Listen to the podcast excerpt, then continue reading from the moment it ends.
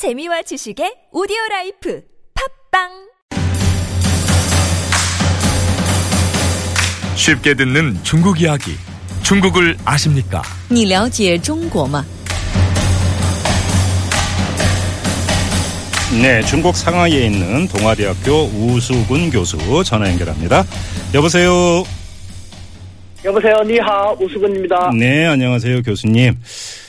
자, 이 북한이 또 핵실험을 했는데 이 와중에 홍샹 그룹이 지금 걸렸어요. 핵 개발에 필요한 물자를 제공했다 이런 의혹을 받고 있는데 어떤 그룹입니까? 네, 그 중국말로 홍샹 지투안 홍샹 즉 넓고 좋은 일로 넓고 깊게 계속 발전해 나가자라는 의미를 갖고 있는 듯한 이 그룹은 네. 그 북한과 국경을 맞대고 있는 중국 랴오닝성에 위치한 곳입니다. 네네. 그런데 네, 북한 핵 이나 미사일 개발과 관련된 물자를 제공한 혐의를 받는 이 그룹은 2000년에 설립된 단동시의 홍샹 실업 유한 공사를 모체로 하고 있고요. 예, 예. 재밌는 것은 창업자인 마샤홍 이제 45살의 젊은 여성분인데 네. 이 마 총재는 쇼핑몰 점원에서 창업한 지 10년 만에 무역, 물류, 관광 분야 등을 포함한 총 6개, 6개의 계열사를 겨누린 증전 그룹의 총수가 되었습니다. 10년. 이것은 예, 예. 예, 이것은 그동안 그 북한 제재 대상화 포함되어 있지 않기 때문에 음흠. 그 북한과의 은밀한 결례를 통해서 10년 만에 이렇게 고속 성장한 것이 아닌가 네. 추정되기도 합니다. 네. 저 젊은 나이에 10년 그것도 10년 만에 이제 그 기업을 일궜다라는 건데 상당한 그 능력이라고 일단 치고요. 어떤 비결입니까? 그리고 어떤 인물입니까? 네, 그 마총재는 그 중국 언론을 통해서 나오는 거에 의하면요. 인간관계를 아주 잘하고 또 그 사람을 한번 만나면은 거래처라든가 고객들은 모두 자기 사람으로 만들 정도로 수완, 수완이 상당히 좋은 것으로 알려지고 있습니다. 예. 특히 그녀는 그 2011년에는 단동시의 10대 여성 기업가로 뽑혔고 2012년에는 랴오닝성 우수 기업가, 네. 그다음에 2013년에는 그 랴오닝성의 지방 우리 식으로 말하면 지방 의회 의원격인 랴오닝성 인민 대표로 선발되는 등 음흠. 정말 뛰어난 인간관계에서 정말 뛰어난 수완을 발휘했는데요. 예, 예. 바로 이와 같은 과정 속에서 음. 북한과의 비즈니스에 눈을 뜨고 네. 북한과의 비즈니스에 전념을 함으로써 어. 오늘날 같이 초고속 성장이 가능했다라는 생각이 듭니다. 그러면 이렇게 기업을 10년 만에 일군 비결 가운데 가장 큰 요인이 바로 북한 요인이다. 이렇게 봐야 되는 겁니까? 그렇습니다. 이 그룹의 가장 핵심적인 파트너는요. 예. 북한입니다. 북한 라우닝성에 본사를 두고 있고 주로 북한과의 무역이라든가 물류 관광을 해왔기 때문에 북한이 없으면은 이 그룹은 오늘날의 그 그룹으로 성장할 수가 없었겠죠. 그럼 북한하고 주로 어떤 거래를 해왔던 거예요? 네, 그 일본 요미우리 신문에 의하면은 마 총재가 북한과의 그 석탄 무역 등으로 큰 돈을 벌었다고 소개했는데요. 실제로 그 이 홍샹 그룹은 북한 남포항으로 엄청난 양의 석탄을 운반하는 사업을 전담하다시피 했고요.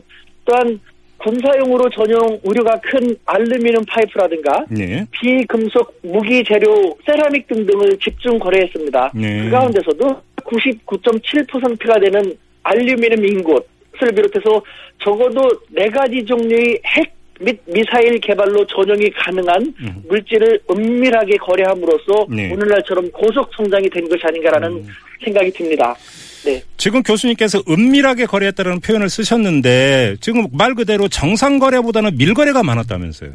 그렇습니다. 그 국제사회의 그 대북 제재를 비즈니스 기회를 삼아가지고 그 다른 일반적인 정상적인 상식을 갖고 있는 것은 하지 않을 핵과 미사일 개발에 전용이 될 수 있는 그런 금속 조례에 착안해 가지고 그쪽을 주로 예를 들면은 그 사과 상자에 담아서 사과로 위장해서 보낸다라는 식으로 예. 은밀한 거래를 주로 해온 것이죠. 네.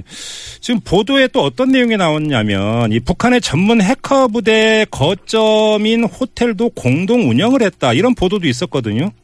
네, 그래서 지금 이거 이런 보도를 접하는 중국 사람들이 이 바로 이것 때문에도 기가 막혀하는 것이 더 많은데요. 예. 북한의 전문 해커 부대인 121 부대의 비밀 사무실이 있는 곳으로 추정되는 중국 선양시, 선양시의 그 칠보산 호텔도 북한과 합자 형태로 공동 운영해 온 것으로 드러났습니다. 예. 즉, 이 칠보산 호텔을 북한 측이 요청을 했겠죠. 우리가 이곳에서 좀 중요한 일도 할 테니까 뭐 그렇지 않으면 너희들하고 비즈니스를 안 하겠다라고 하니까 음. 중국 측에서는 중국 측 당- 그 지역에서는 유력한 힘을 갖고 있는 이 홍샹 그룹이 와- 관여, 관리하는 것이니까 큰 문제는 없겠지라는 식으로 돼갖고 이 홍샹그룹이 11 해커부대의 뒤를 봐준 듯한 그런 역할을 하면서 비즈니스 기회를 더 많이 확보한 것이 아닌가라는 생각이 듭니다. 예. 근데 좀 그 말씀을 듣다 보니까 어찌 보면 상식적인 의문이 생기는 게 중국 관리들이 이걸 몰랐을까라는 그 궁금증이 들거든요.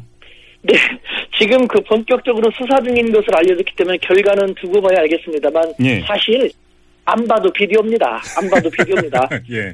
왜냐면요, 음. 당연히 당연히 그 랴오닝성의 고위 관료라든가 아니면 공산당의 고위 당뇨가 연루되지 않았을 것이라고 생각되는데요. 네. 만약에 그렇지 않다면은 이 마총재가 이렇게 짧은 시간에 고속 성장했을 리도 없고 네. 또 그렇지 않다면은 지방의회 의원격인 인민대표가 될 수 없었을 것입니다. 아니 네. 역으로요. 예, 예. 인민대표라는 것이 인- 연줄 막강한 연줄이 없으면 쉽게 될수 없거든요. 예. 그 말은 곧 이 막강한 연줄을 통해서 인민대표가 돼가지고 이와 같은 식으로 비즈니스를 했고 또 그에서 벌어들인 상당한 금액을 이 관료라든가 당뇨에 뇌물로 바쳤을 것이다라는 추론이 얼마든지 가능합니다. 예. 근데 지금 그 점을 조금 그 확장해서 해석을 하면 북한의 핵 개발을 중국 정부가 내지 중국 관리가 동조하거나 방관했다 이런 이야기로까지 연결이 되잖아요.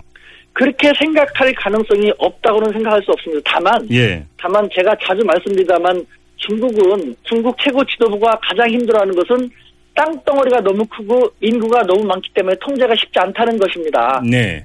중국 중앙정부에서 최고 지도자들은 이것을 잘 모르지만 이 랴오닝성에 있는 관료라든가 당뇨 중에는 뭐 자기들까지 그 랴오닝성은 중국의 맨 구석에 위치했기 때문에 네. 중국 가장 낙후된 곳이기 때문에 자기들까지 그 이런 것이 뭐 미칠까 뭐 알까라는 식으로 안이하게 생각을 함으로써 방조하거나 적극적으로 가담한 것이 아닌가라는 네. 그런 생각이 듭니다. 예.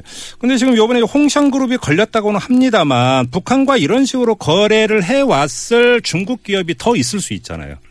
그렇습니다. 이 부분에서 음. 이 부분에서 사실 지금 중국과 거래하는 그 중국 기업, 북한과 거래하는 중국 기업이 250곳이 넘는 것으로 알려지고 있는데 건전하게 북한과 거래하는 그런 비즈니스 기업도 적지 않을 것입니다. 하지만 바로 이와 같은 그룹이 개, 뭐 발, 적발이 됨으로써 그것이 좀 피해를 볼 수 있는데 네. 실제로 단동시에 있는 약 10군데 정도의 북한과 무역을 주로 하는 기업이 현재 유사한 혐의로 네. 조사를 받고 있기도 합니다. 아, 그렇군요. 자, 그러나 아- 아무튼 이 홍샹그룹이 어떤 북한과의 밀거래 이 사실이 지금 밝혀졌는데 중국 내 여론 반응은 좀 어떻습니까? 중국인들은 좀 창피해하죠. 네. 아이고 정말 전 세계에서 가장 예측 불가하고 깡패와 같은 나라를 중국이 결국은 도와준 게 아니야라는 네. 그것 때문에 좀 창피하기도 하고 한편으로는 북한에 대해서 북한이 그 연명하는 것은 우리 중국과의 거래가 가장 클 텐데 음흠. 그렇다면은 이 많은 사람 중에서 다 건전하진 않을 테고 음. 어떤 식으로 바- 방조하거나 도와주는 기업이 있을 텐데 여태까지 적발이 안 됐다. 네. 그런데 이번에 적발이 돼서 수사를 하고 있다는 것은 이제 시진핑 주석의 중국은 북한에 대해서 그만큼 더 강경한 조치를 강화하고 있구나. 차제에 북한과의 악연을 확 끊었으면 좋겠다라고 이야기하는 사람도 있는 등 이것을 통해서 북한에 대한 중국 내 민심은 더더욱 나빠지고 있습니다. 예. 저 그러면 좀 마지막으로 이 점을 여쭤봐야 될 것 같은데요. 자, 이 북한이 뭐 미사일 쏘아 올리거나 핵실험하면 이제 이제 유엔이 주도를 해서 대북 제재를 했지만 중국이 조금 미온적이어서 결국은 제재 효과가 없지 않았느냐. 국제사회에 이런 시선이 있었거든요. 그러면 이 홍샹그룹의 요번 이건이 중국 정부를 더 압박해 들어갈 가능성도 있다. 이렇게도 볼 수 있지 않을까요? 그렇습니다. 이렇게 미국에 의해서 적발이 돼 갖고 뭐 이제 중국 정부가 수사를 하지 않으면 안 되는 그런 상황이 됐기 때문에 중국도 더욱 적극적으로 음, 주동적으로 이와 같은 기업을 찾기 시작할 것인데 네. 그래도 중국은 북한에 대해서 나름대로 자기들 나름대로 제재 조치를 양자 제재 조치도 그렇고 국제적인 제재 조치 적극 참가한다고 하고 있습니다만 늘 말씀드리지만 국제관계 역학관계상 미국과 일본이 북한을 핑계로 자신들의 목을 조르고 있다라는 생각이 강하게 들고 있기 때문에 네. 이와 같은 국제사회의 구도가 바뀌지 않는 한 음. 특히 이번에 우리 박근혜 대통령은 그 사드를 배치한다고 함으로써 중국의 입장에서는 미국과 일본의 대북 대중 견제 전선에 한국도 더욱 적극적으로 가담했다라는 식으로 보기 때문에 네. 중국으로서는 음. 그 대북 제재 조치에 적극 가담을 해야 하기, 하겠습니다만 미국이 주도하는 것은 곧 자기들에게 불리하기 때문에 적극 가담하기도 쉽지 않은 그야말로 진퇴양난의 딜레마에 또 빠지게 된 것이죠. 알겠습니다. 자, 중국을 아십니까? 오늘은 홍샹그룹 문제를 가지고 한번 짚어봤는데요. 오늘 말씀 여기까지 진행을 하겠습니다. 교수님 고맙습니다. 네, 再见。 네, 지금까지 중국 동아대의 우수근 교수와 함께했습니다.